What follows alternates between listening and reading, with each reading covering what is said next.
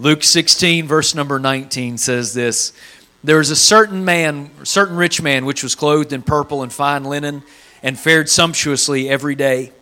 And there was a certain beggar named Lazarus, which was laid at his gate, full of, his, of sores, and desiring to be fed with the crumbs which fell from the rich man's table. Moreover, the dogs came and licked his sores. It came to pass that the beggar died and was carried by the angels into Abraham's bosom. And the rich man also died and was buried. And he lift up in, and in hell he lift up his eyes, being in torments and seeth Abraham afar off, and Lazarus in his bosom. And he cried and said, Father Abraham, have mercy on me, and send Lazarus that he may dip the tip of his finger in water and cool my tongue, for I am tormented in this flame. But Abraham said, Son, remember that thou in thy lifetime receivest thy good things, and likewise Lazarus evil things. But now he is comforted, and thou art tormented. And beside all of this, between us and you, there is a great gulf fixed, so that they which would pass from here to you cannot, neither can they pass to us that would come from you here. Then he said, I pray thee, therefore, Father, that thou would send him to my father's house, for I have five brethren, that they may testify unto them, lest they also come into this place of torment. Abraham said unto him, They have Moses and the prophets let them hear them. And he said, Nay, Father, but if one went unto them from the dead, they will repent. And he said unto him, If they won't hear Moses and the prophets, neither will they persuaded, though rose, one rose from the dead. We're starting a series this week. Um, I don't think I've ever done a Sunday morning series, but I, I have wanted to do this for a while and haven't felt, felt the, the green light to do so, but I do now. We're going to talk for the next few weeks about life, death, and the end of time. Uh, but the first piece of that series we'll talk about today the beginning of eternity. We're going to talk about the beginning of eternity. Why don't you, uh, why don't you take the hand of the person beside you and let's pray together this morning. Father, I love you so much.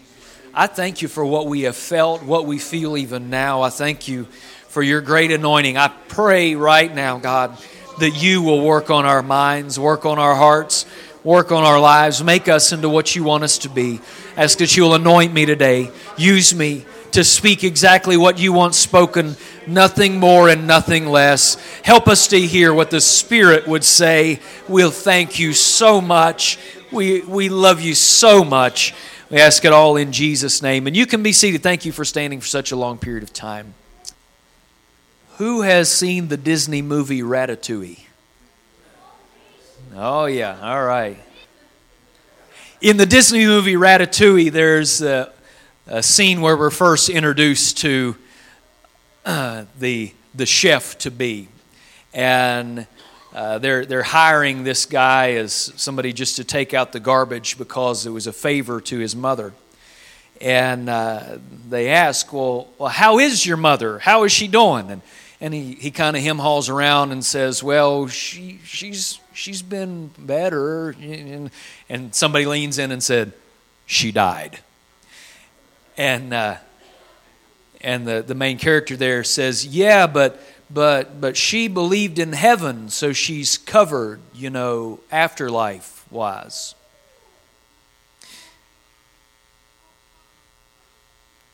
It is an age old question what happens when we die? It's a question that all of us should try to, or at least endeavor to get the answer to, because it's something that, unless the Lord comes back, we're all going to experience.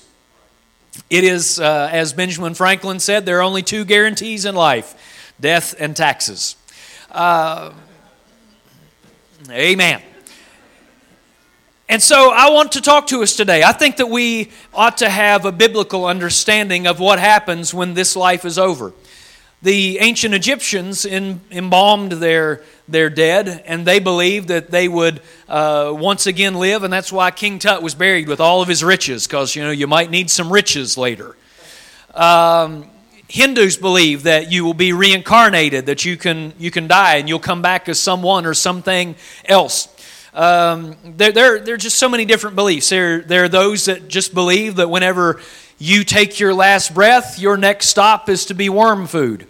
Uh, or uh, a friend of mine, he passed away and was cremated, and he wanted to be sprinkled in the Meadow River because he said, I ate so many fish out of there, I just want to give back.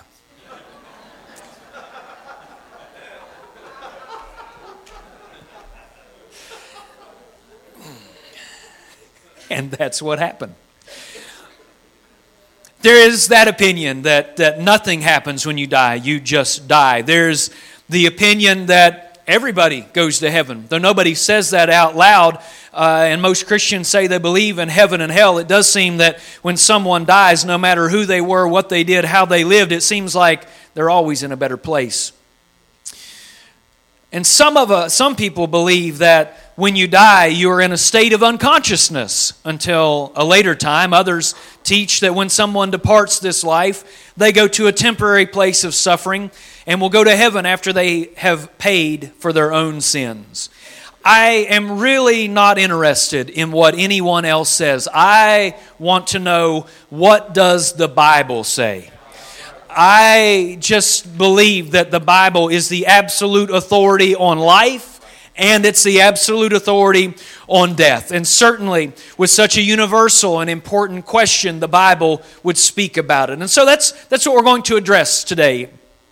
1 Thessalonians 5 and 23 says this Paul says, I pray that the very God of peace sanctify you wholly. And I pray, God, your whole spirit, soul, and body be preserved blameless unto the coming of our Lord Jesus Christ. Paul lays out for us that we are three parts we are body, soul, and spirit. Now, uh, those three parts of us, we have, have different roles. Uh, and so when someone slugs you in the arm, your body feels it, but your soul has an emotional reaction. Uh, where did these three parts come from? I, will uh, direct you to Genesis chapter 2 and verse number 7. It says that God formed man from the dust of the ground and breathed into his nostrils the breath of life, and man became a living soul. So, from the very beginning of creation, God lays out this pattern and he gives us an understanding of what we are made up of. God formed man out of the dust. Everybody say body. And so your body is just made of dust, which is literally true. We're just uh, a bunch of trace elements and, and carbon and a bunch of water. And uh, I, I, guess just a little bit of flame and we're ready to be fish food. Uh, everything is over with. Uh, and so, so we are a body. And then it says that God breathed into man the breath of life. That word breath is the same word as spirit or ghost. God breathed into man spirit. And at that moment, God made man a living soul.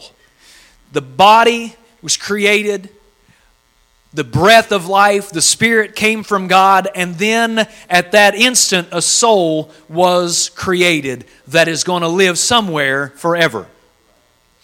Uh, it is the period of time when the Spirit dwells in this body that we call life. But the soul is who we really are. The soul is your personality, it's your emotions, it is, uh, it is who you are.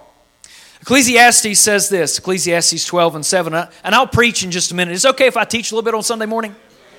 Ecclesiastes chapter 12 and verse number 7 says, it's talking about the end of life. It says some familiar words that probably every one of us has heard at a graveside. Then shall dust return to the earth as it was, and the spirit shall return unto God who gave it. It is almost as if at death, it's that spirit that God gave, that life giving force that holds everything together. But when the spirit departs the body, it is, it is called giving up the ghost. Whenever Jesus was on the cross, John 9 30 says that when Jesus had received the vinegar, he said, It is finished. He bowed his head and he gave up the ghost. In other words, the spirit departed from him, and that is death. When the spirit departs, the only thing left for the body is the ground. But a soul lives forever somewhere. The spirit goes back to God, who is spirit. It was only on loan from him. But what happens to the soul? Where does it go? And so we get to our scripture that we read. Jesus tells this story about the rich man and Lazarus. says the rich man fared sumptuously every day. In other words, he was dressed well, ate well, had it going on. And then there was Lazarus, who was a poor beggar who laid outside the rich man's gates, and he, he yearned if he could just have some crumbs from the rich man's table. And as fate would have it, because this isn't a parable, Jesus gives specific names. This is a true story that Jesus is retelling. As fate would have it, these two men die on the same day. And it says that immediately Lazarus was ushered into the bosom of Abraham. And immediately the rich man lifted up his eyes in hell and was in torment. I want to show you a couple things before we really get into uh, the depth of, of this teaching, and that is, first of all, this story does not say to us, rich people are lost and poor people are saved. That is not what the story means. But we can draw from the story that just because you're well and increased with goods, it doesn't mean your soul is okay. Furthermore, just because you may be in poverty, it doesn't mean there's something wrong with your walk with God.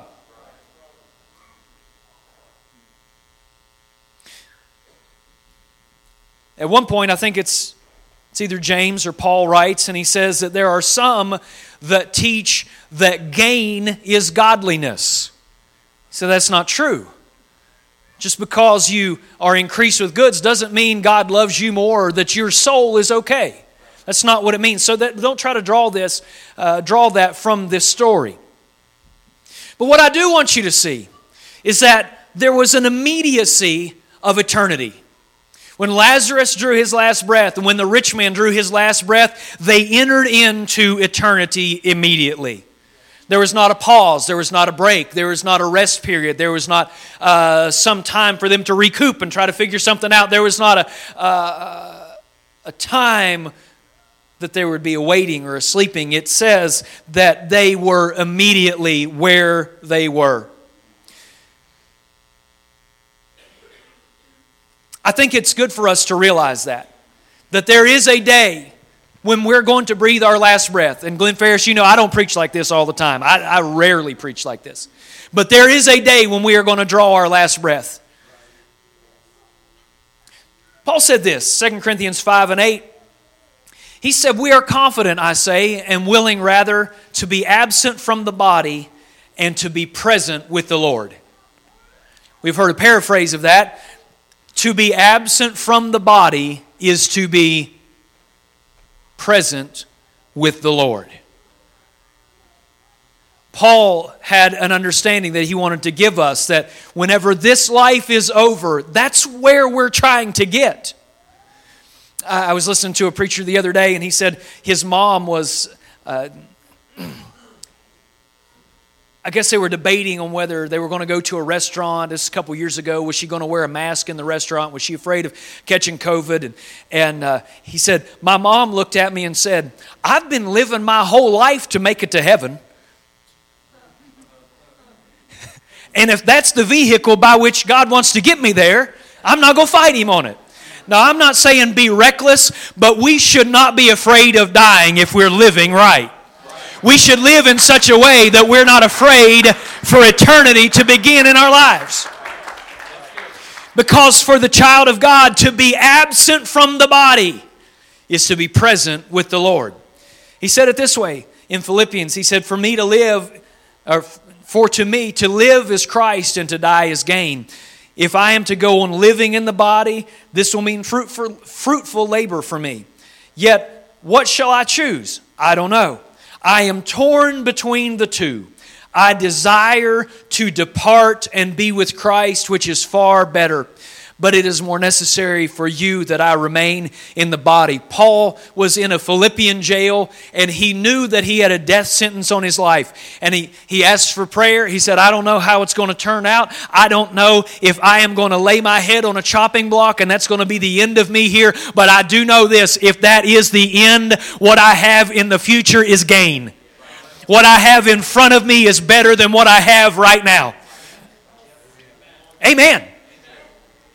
I, am holding off. We're going to preach about heaven in a couple weeks. But I, I want to live this life understanding there's something better.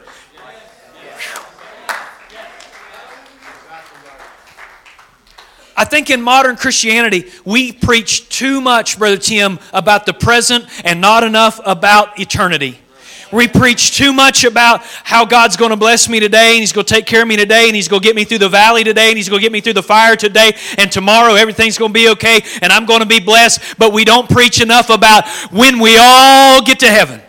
We don't preach enough about we need to have ourselves right because this life is short and eternity is long.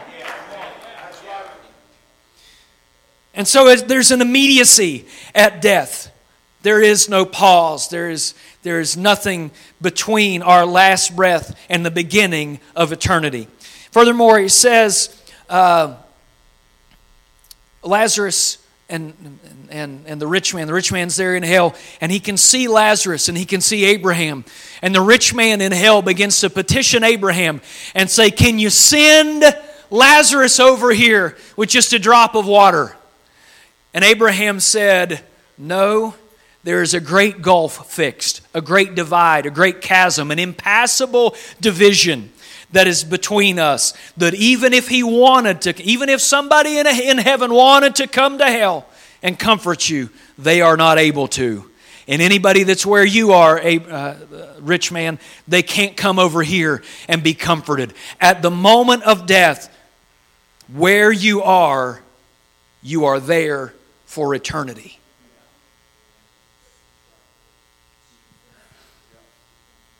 I know there are some doctrines that, that folks have taught that if you pray enough or you get baptized for somebody who's already passed away, or maybe if you give a big enough offering, you can get a loved one out of punishment.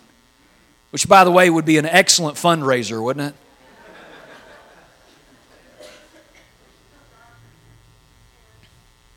Those are not scriptural doctrines. It is very clear from this teaching. Jesus says, even if somebody wanted to leave heaven, they can't do it. There's a great gulf fixed. So Luke chapter 12 and verse number 16. This is Jesus speaking. He spoke a parable and he said, The ground, uh, the ground of a certain rich man brought forth plentifully. And he thought within himself, saying, What shall I do? Because I have no room where to bestow my fruits. And he said, This I will do. I will pull down my barns and build greater. And there will I bestow all my fruits and my goods. And I will say to my soul, Soul, thou hast much goods laid up for many years. Take thine ease, eat, drink, and be merry. This farmer, he's got a bumper crop. His crops are producing, his ground's producing so great, his barns aren't big enough. So he says, Man, I got to have a building program tear down the old barns, builds bigger barns so that he is, he is laying up things for his future. He says, I'm going to be able to, to retire in ease. I'm going to be able to, to live off of what I've accumulated over my, over my lifetime because I, I have been a good steward and, and my ground is produced. But God said, Thou fool, this night thy soul shall be required of thee. Then whose shall those things be which thou hast provided? And so is he that layeth up treasure for himself and is not rich toward God. Jesus says that a fool does not consider his own mortality. We spend our lives thinking about tomorrow preparing, if we're smart, we will spend some time thinking about tomorrow, planning for tomorrow. But Jesus says, You're a fool. That was his words, not mine. He said, Thou fool. You've laid up all of this stuff, But your soul is going to be required of you tonight. A fool doesn't think about his own mortality. We have got to, we don't like to talk about it. Nobody wants to think about dying. Brother Tex, I'm, I, how old am I, honey? 42. I still don't think about it. When I was 20, I surely didn't think about it. I don't know. I, there's some of you guys, Brother Tex used to be 10 feet tall and bulletproof. so he said he shrunk. We don't like to think about eternity. We don't like to think about the end of this life. But Jesus says it's foolish just to prepare for this life and not prepare for after this life. We have to come to grips with the fact that we are not going to live in this body forever. In fact, whenever Paul talks about us uh, being buried, he talks about this corruptible body. That word corruptible, it literally means it rots. Just elbow somebody and say, You got a lot of rotten flesh. this body is on its way out. This body is not designed to last forever. This body was designed to live in the Garden of Eden. It is not designed to live in a fallen world, and we are not going to live forever in this body. But we are, our soul is going to live somewhere. James said this Whereas ye know not what shall be on the morrow, for what is your life? It is even a vapor that appeareth for a little time and then vanisheth away. I always thought it was really neat when I was a kid. In the summertime, Sister Nikki opened the freezer door and all that steam comes out. Y'all know what I'm talking about? I thought that was amazing. My, my mom, sister, sister, sister uh, uh, Martha, my mom would make tea every day. Yes, she wasn't even British. She would make tea every day, and, and she had one of those tea kettles that, that whistled whenever it was ready. And every day she made uh, a half a gallon of tea or whatever it was. And, and I remember that that whistle, and I, I, was always amazed. That steam, Brother Jeff, coming up out of that. Man, that's neat. And it's the same thing when you open the freezer door, that, that water vapor, it comes out there. But I realized something about both of those. You can see them for a moment, but then it just vanishes. And, and, and Sister Baby, we're kind of like, where did it go? I wonder if there's some retirees sitting here today that can say, where did it go? I'm 40. Am I 43? Is that what we just determined? 42? Okay. I'll be 43 sometime if I make it that long. But I can look back. I, I think I, I texted Sister Angie the other day. I said, In May, we will have graduated a quarter century ago. Yeah, you too. Yeah. Where did it go? It's like that vapor when you open the freezer door and it's there for a little bit and then it's gone. Where did it go? He said that's how our life is. Job said, Man that is born of woman is of few days and full of trouble. Somebody said, Amen. He cometh forth like a flower and is cut down. He fleeth also as a shadow and continueth not. The International Standard Version says, He springs up like a flower and then withers. Some of us are in the wilting phase right now. Is this just too real? You spring up like a flower. And then you start to, I'm getting, I'm getting some, some bad faces here. And then it withers. We grow up and wither as quickly as flowers. We disappear like shadows. We must understand that this life doesn't last forever. Jesus came to deliver us from the fear of death. Hebrews 2 and 15 says as much. Jesus came to deliver us from the fear of death. He tasted death so we would not have to have eternal death. He suffered so we would not have to suffer eternally. He rose again to show that we too can rise again. Man, I feel the presence of the Lord here right now. We're not in a hopeless situation. Yeah, this body's hopeless. This body is going to deteriorate. It is going to be gone after a period of time. But God did not leave us hopeless. Proverbs 22 and 3 A prudent man foreseeth the evil and hideth himself, but the simple pass on and are punished. The prudent man, the smart individual, sees what's in front of us, and what's in front of us is the death of this body. And a smart individual is going to prepare for what's on the other side of the veil of this flesh. The simple pass on. The simple just go on about their way, and they are going to be punished. We have an answer, and that is the blood of Jesus and the power of the Holy Ghost. It is our hope. Paul said this if we have hope in this life only, we're of all men most miserable. I'm glad we don't have just hope in this life, but we've got hope in a life to come. So it's appointed unto men once to die. We have the opportunity to die now and that is that we can give our life to Him. We can repent of our sins, and that is our spiritual death. And if we'll die now, we will not have to have an eternal death. Jesus said this Verily, verily, I say unto you, except a man be born again, he cannot see the kingdom of God. I, Brother Brad, I'm, I'm glad those weren't my words because Jesus is very clear except you are born again. You must be born again. Then he clarifies, he says, I say in the except a man be born of water and of the Spirit, he cannot enter into the kingdom of God. When we are when we repent of our sins and die out, we're baptized in the name of Jesus. It's a birth of water, and God fills us with the Holy Ghost. It's the birth of Spirit. And now we have hope for a future beyond this life. I, I, want us to understand tonight that we have, or today, I'm sorry, that we have hope for a future when we place our hope in Him.